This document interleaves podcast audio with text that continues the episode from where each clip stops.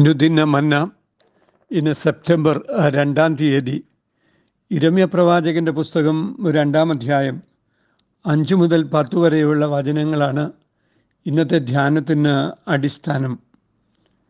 കഴിഞ്ഞ ദിവസം നാം ധ്യാനിച്ചതുപോലെ യഹൂദായുടെ സത്യദൈവ വിരുദ്ധതയെയും വിഗ്രഹാരാധനയെയും വിമർശിച്ചുകൊണ്ട് ഇരമ്യാവ് നടത്തിയ പ്രഭാഷണങ്ങളുടെ രത്നചുരുക്കമാണ് ഈ വേദഭാഗത്ത് നാം വായിക്കുന്നത്. അതിന്റെ ഫലമായി അവിടെ ഉണ്ടായ വൈദേശിക ആധിപത്യവും പ്രവാസവുമൊക്കെ പ്ര- പ്രതിപാദ്യ വിഷയങ്ങളാണ്. ഈ വേദഭാഗത്ത് ഇന്നലത്തേതിന് തുടർച്ചയായിട്ടുള്ള ചില ചിന്തകൾ നാം പങ്കുവെക്കുകയാണ്. സത്യദൈവ ആരാധനയിൽ നിന്നും പിന്മാറിപ്പോയ ജനത്തോട് നിരന്തരം ചില ചോദ്യങ്ങൾ ഉയർത്തിക്കൊണ്ടേ ഇരിക്കുകയാണ് സത്യദൈവം. മരുഭൂമിയിലെ ഒന്നുമില്ലായ്മകളിൽ തങ്ങളെ സംരക്ഷിച്ച സന്ധാരണം നൽകി വഴി നടത്തിയ ദൈവത്തെ സമൃദ്ധി ലഭിച്ചപ്പോൾ ആരും അന്വേഷിച്ചില്ല എന്ന പരാതി യഹോവ ഉയർത്തുകയാണ്. സമൃദ്ധിയുടെ നാളുകളിൽ ദൈവത്തെ മറന്നുപോകുന്ന അപജയങ്ങൾ ആരാധകരുടെ മധ്യത്തിൽ ഉണ്ടാകുന്നത് എല്ലാ കാലത്തും ഉള്ള ഒരാവർത്തനമായി നമുക്ക് തോന്നുന്നു. അതുകൊണ്ട് ഈ കാലഘട്ടത്തിലെ സമൃദ്ധിയുടെ മധ്യത്തിലും പൂർവകാലത്ത് പിതാക്കളെയും മാതാക്കളെയും നടത്തിയ ദൈവത്തെ നാം ഓർക്കുന്നുണ്ടോ എന്ന് പരിശോധിക്കുവാൻ ആത്മപരിശോധന നടത്തുവാൻ ഈ സന്ദർഭം വിനിയോഗിക്കേണ്ടതാണ്. അതുപോലെ വിശുദ്ധമായി യഹോവ വേർതിരിച്ചിരുന്ന ദേശത്തെ അവർ അശുദ്ധമാക്കി എന്ന് ഈ വചനം ഓർമ്മിപ്പിക്കുന്നു. സത്യദൈവത്തിൽ നിന്നും അന്യപ്പെട്ട ആരാധനകളിൽ ജനം ഏർപ്പെടുമ്പോൾ അവരുടെ മനസാക്ഷി ചോദ്യം ചെയ്യപ്പെടാത്തതിനാൽ അശുദ്ധികളിലേക്ക് അവർ കൂപ്പുകുത്തുകയാണ്. റോമാലേഖനം ഒന്നാം അധ്യായത്തിൽ സത്യദൈവാരാധന വിട്ടു വിഗ്രഹങ്ങളെ ആരാധിച്ച ഒരു സമൂഹത്തിന് സംഭവിച്ച അപജയങ്ങളെക്കുറിച്ചും അശുദ്ധികളെക്കുറിച്ചും പൗലുസഫസ്തലൻ വിശദീകരിക്കുന്നത് നാം വായിക്കുന്നുണ്ട്. ഒരു ദേശം അശുദ്ധമാകുന്നത് അതിൽ വസിക്കുന്നവരുടെ അധാർമിക നടപടികൾ മൂലമാണ്. ഹാബേലിന്റെ രക്തം കായേൻ ചിന്തിയത് മുഖാന്തരമാണ്. ഭൂമി ശപിക്കപ്പെട്ടത് എന്ന് നാം അറിയുന്നു. നോഹയുടെ കാലത്തെ ജലപ്രളയവും ലോത്തിന്റെ കാലത്തെ സ്വതോം കുമോറയിലെ അഗ്നിപ്രളയവും മനുഷ്യരുടെ അതിക്രമങ്ങളുടെ ഫലമായി ഉണ്ടായതാണ് എന്ന് നാം മനസ്സിലാക്കുകയാണ്. ദേശത്തെ അശുദ്ധമാക്കുന്ന ചെയ്തികൾ ദൈവമക്കളെന്ന് വിളിക്കപ്പെട്ടവരും ചെയ്താൽ അത് ദൈവിക കോപത്തിനും ന്യായവിധിക്കും മുഖാന്തരമായി തീരും എന്നുള്ളത് നാം അറിയുക. ദൈവത്തെ ആരാധിക്കുന്നു എന്ന് പേര് പറയുകയും ജീവിത അശുദ്ധികളുടെ വഴികളിലൂടെ നടക്കുകയും ചെയ്യുന്നവർക്ക് നിശ്ചയമായും ദേശത്തിന്റെ അപജയങ്ങളും നാശവും കാണേണ്ടി വരും എന്ന് ഈ വചനം നമ്മെ ഓർമ്മിപ്പിക്കുമ്പോൾ നാമും ഭയചകിതരാകേണ്ടതുണ്ട്.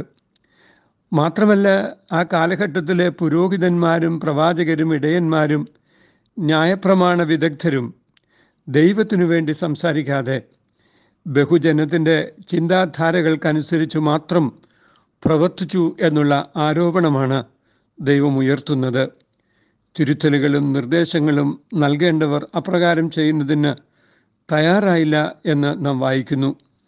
അത് ജനത്തിന്റെ അപജയം വർദ്ധിപ്പിക്കുക മാത്രമേ ചെയ്തുള്ളൂ എന്ന് നാം മനസ്സിലാക്കുന്നു.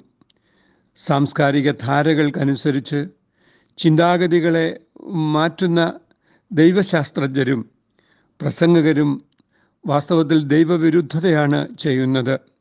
ദൈവത്തിന്റെ നിലവാരങ്ങൾക്കൊരിക്കലും മാറ്റമില്ല. ധാർമ്മിക മൂല്യങ്ങൾക്ക് വ്യത്യാസമില്ല. ധാർമ്മിക മൂല്യങ്ങളിൽ അധിഷ്ഠിതമായാണ് ലോകത്തിന്റെ ക്രമം നിലനിൽക്കുന്നത് എന്ന് വചനം നമ്മെ ഓർമ്മിപ്പിക്കുന്നു. എപ്പോഴൊക്കെ മൂല്യക്രമത്തിൽ നിന്നും അകന്നു പോകുന്നുവോ അപ്പോഴൊക്കെ അതിക്രമം പെരുകുകയും അതിന്റെ ഫലമായി പ്രളയങ്ങൾ ലോകത്തിലുണ്ടാവുകയും ചെയ്യുന്നു എന്നുള്ളത് നാം മനസ്സിലാക്കുക. അതിന് ഒരു തടയിടുവാനും തിരുത്തൽ നൽകുവാനും ദൈവവചനത്തിന്റെ ആലോചനയിലൂടെയാണ് സാധിക്കേണ്ടത് എന്ന് ദൈവവചനം ഓർമ്മിപ്പിക്കുമ്പോൾ ദൈവത്തിന്റെ പ്രേഷിതർ ലോകത്തിന്റെ ധാരകൾക്കനുസരിച്ച് സഞ്ചരിച്ചു പോകുന്ന അപകടം ഈ കാലഘട്ടത്തിലും നമ്മെ തുറച്ചു നോക്കുന്നു എന്നുള്ളത് ഒരു യാഥാർത്ഥ്യമാണ്. മാത്രമല്ല ലോകത്തിൽ ഒരു ജനതയും ചെയ്യാത്ത കാര്യമാണ് യഹൂദജനം ചെയ്തത് എന്ന് ഈ വേദഭാഗത്ത് ദൈവം ആരോപിക്കുന്നു. കിത്തിയരുടെ ദ്വീപുകളിലോ കേദാർ ദ്വീപുകളിലോ ഒരിക്കലും അങ്ങനെ സംഭവിച്ചിട്ടില്ല. കിത്തിയരുടെ ദ്വീപുകൾ പടിഞ്ഞാറ് ദേശത്തെയും കേദാർ കിഴക്കൻ ദേശത്തെയും പ്രതിനിധീകരിക്കുന്നുണ്ട്. അവരാരും ഒരിക്കലും അവരുടെ ദേവന്മാരെ മാറ്റിയിട്ടില്ല. അവർ ആരാധിച്ചിരുന്ന ദേവന്മാർ സത്യദൈവമായിരുന്നില്ല എന്നുള്ളത് യാഥാർത്ഥ്യവുമാണ്. സത്യദൈവമായി സന്ധാരണവും സംരക്ഷണവും നൽകി പരിപാലിച്ച ദൈവത്തെ യഹൂദ ജനം മറന്നു കളഞ്ഞിരിക്കുന്നതിനാൽ അതിന്റെ ശാപം തലമുറകളുടെ മേൽ വന്നു ചേരും എന്ന് പ്രവാചകൻ ഓർമ്മിപ്പിക്കുന്നു. വേദപുസ്തക ആധ്യാത്മികത കേവലം വൈയക്തികമല്ല. ഓരോ തലമുറയിലും ജീവിക്കുന്നവർ മുൻ തലമുറയായും പിൻതലമുറയുമായും ബന്ധപ്പെട്ടിരിക്കുന്നവരാണ്.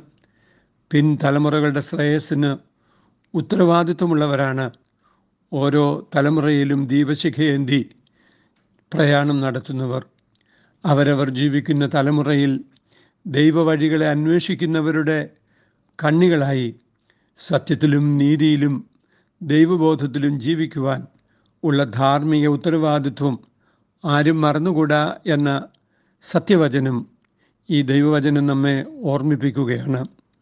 പ്രിയരെ നാം ജീവിക്കുന്ന കാലഘട്ടത്തിൽ ഈ വചനത്തിന്റെ ആലോചനകളെ ഉൾക്കൊണ്ടുകൊണ്ട് ദേശത്തിന്റെ കാവൽക്കാരായിരിക്കുവാൻ തലമുറകളെ ദൈവബോധത്തിൽ വളർത്തുന്ന ഉത്തരവാദിത്വം ഏറ്റെടുക്കുന്നവരായി തീരുവാൻ ദൈവം നമുക്ക് സഹായിക്കട്ടെ. നമ്മെ ഏൽപ്പിച്ചിരിക്കുന്ന ദൈവവചനം നമ്മുടെ ജീവിതങ്ങളെ യഥാർത്ഥത്തിൽ തിരുത്തുവാനും നമുക്ക് മാർഗനിർദ്ദേശം തരുവാനും മതിയായതാണ് എന്നുള്ള ബോധ്യത്തോടെ ദൈവവചനത്തിന്റെ ഉള്ളറകളിലേക്ക് നോക്കി അതിന്റെ സന്ദേശം ഉൾക്കൊണ്ടുകൊണ്ട് ജീവിക്കുവാൻ നമുക്കിടയാകട്ടെ. അതിന് ദൈവകരങ്ങളിൽ നമ്മെ സമർപ്പിക്കാം. നാം ദൈവത്താൽ വേർതിരിക്കപ്പെട്ട വിശുദ്ധ ജാതിയാണ് അവന്റെ അവകാശമാണ്. ദൈവഹിതത്തെ ഈ ഭൂമിയിൽ നിറവേറ്റുവാൻ വിളിക്കപ്പെട്ടവരാണ് എന്നോർത്തുകൊണ്ട് ദൈവാഭിമുഖമായി ജീവിപ്പാൻ ദൈവം നമുക്കും സംഗതിയാക്കട്ടെ. യഹോവ ദൈവമാം വിശുദ്ധ ജാതി നാം അവനവകാശമാം ജനം നാം. പരദേശികൾ നാം ഭാഗ്യശാലികൾ ഇതുപോലൊരു ജാതിയുണ്ടോ. യഹോവാ ദൈവമാം വിശുദ്ധ ജാതി നാം അവനവകാശമാം ജനം നാം. ദൈവമായ കർത്താവെ ഞങ്ങളോടുള്ള അവിടുത്തെ നിരന്തരമായ ചോദ്യങ്ങൾക്ക് പ്രതികരണം നൽകുവാൻ ഞങ്ങളെ നീ സഹായിക്കണമേ. സത്യസന്ധമായി ദൈവസന്നിധിയിൽ നിന്ന് ഞങ്ങൾ പാർക്കുന്ന തലമുറയിൽ ദൈവത്തിന്റെ സാക്ഷികളായി ഞങ്ങളുടെ ദേശത്തെ ശുദ്ധീകരിക്കുന്ന ശുദ്ധീകരണ ഉറവിടങ്ങളായി തീരുവാൻ ദൈവം ഞങ്ങൾക്ക് സഹായിക്കണമേ. അമേൻ ഇത് കുവൈറ്റ് സിറ്റി മാർത്തോമ ഇടവകയിൽ നിന്ന് എ ടി സക്രിയ അച്ഛൻ. ദൈവം നമ്മെ അനുഗ്രഹിക്കട്ടെ. അമേൻ